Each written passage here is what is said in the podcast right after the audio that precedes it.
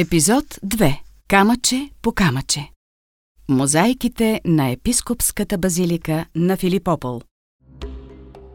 Школата за мозайки в Филипопол е повлияна главно от артистичните течения в намиращия се наблизо Константинопол и от източните части на Римската империя. Независимо от това обаче, тя има свой собствен почерк. Филипопол е единственият град в цялата империя, чието обитатели имат собствена дума за «правя мозайки». Това е още едно доказателство, че направата на мозайки е развит и високо ценен занаят по онова време в града.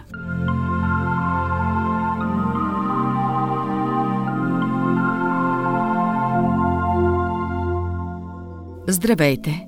Радваме се да ви представим първите аудиосерии, посветени на Епископската базилика на Филипопол, един от изгряващите и най-впечатляващи културни центрове в България.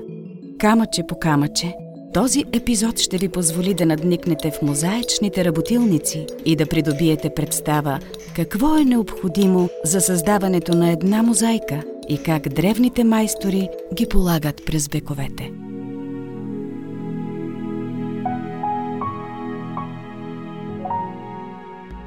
Мозайките като изкуство се появяват векове преди Епископската базилика.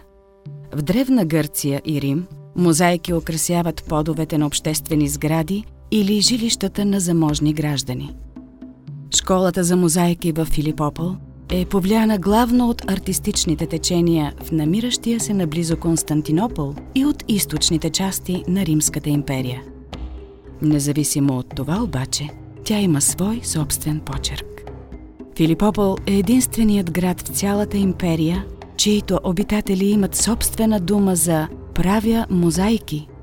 Това е още едно доказателство, че направата на мозайки е развит и високо ценен занаят по онова време в града. Създаването на една мозайка изисква умение, търпение и талант.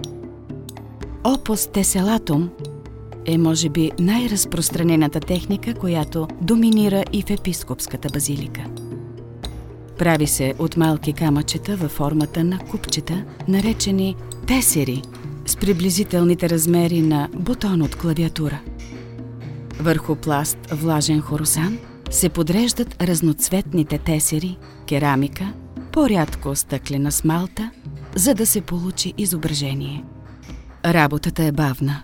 За ден работа, един майстор успявал да нареди мозайка с площ между половин и един квадратен метър. Процесът вероятно се е разпределял на няколко етапа, изпълнявани от различни специалисти. Един подготвял основата за мозайката, друг отсичал камъните, а трети ги подреждал. Размерите, украсата и централното разположение на църквата в близост до форума на античния град свидетелстват за голямата и влиятелна християнска общност в Филипопол. Базиликата е широка трийсет и шест метра, дълга над осемдесет метра и е с типична за периода архитектура. Централен и два странични кораба, северен и южен, апсида, нартекс, предверие и атриум, открит двор с колонади. В централния кораб се е издигал украсен с мрамор амвон и презвитериум, пространство достъпно само за епископа и духовенството. В началото, когато християнската общност в римски Филипопол все още не била достатъчно заможна, църквата имала скромна подова настилка от хоросанова смес с парченца тухли. Скоро след това обаче, общността успява да си позволи мозайка.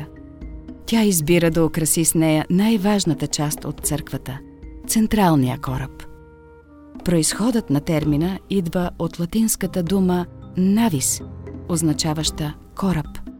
Това е показателно за значението на пространството, защото в ранното християнство плавателният съд символизира църквата. По-късно и двата странични кораба – апсидата, предверието и входа на открития двор били застлани с мозайки. С течение на времето настилката пропаднала на места, образувайки дълбоки счупвания и гънки. Наложило се цялата базилика да бъде ремонтирана и нов мозаичен пласт бил поставен над оригиналните мозайки. Двата мозаични пласта покриват обща площ от над две хиляди квадратни метра или с големината на футболно игрище. Интересен факт е, че по втория пласт мозайки вероятно едновременно са работили поне два екипа майстори. Следи от срещата им откриваме при изработването на някои от орнаментите, където мозаичният рисунък е нарушен. Досега специалистите са идентифицирали двадесет и две различни композиции и петнадесет вида бордюра, които майсторите на мозайки в античния Филипопол използвали обичайно в работата си. Те дори създали свой уникален орнамент – крушовидни фигури, подредени около квадрати. За сега Епископската базилика е единственото място, където може да се види специфичния филипополски орнамент. Днес резултатите от дейността на школата могат да се видят на много места в града. В експозицията на Регионален археологически музей Пловдив и изложени на оригиналните си места в сграда Ирини, в подлез археологически и в намиращата се в непосредствена близост малка базилика.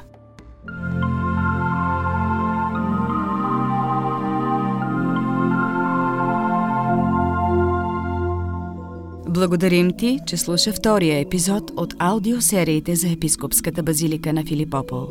Ако ти хареса чутото, те молим да споделиш с приятели. Ръка за ръка, нека заедно ви водим в нашето вълнуващо пътешествие към връщането на този забележителен обект към нов живот. Посети пловдив мозайкс точка орг и ни последвай в социалните мрежи Bishop's Basilica. Разкриването продължава. Следи и следващите епизоди.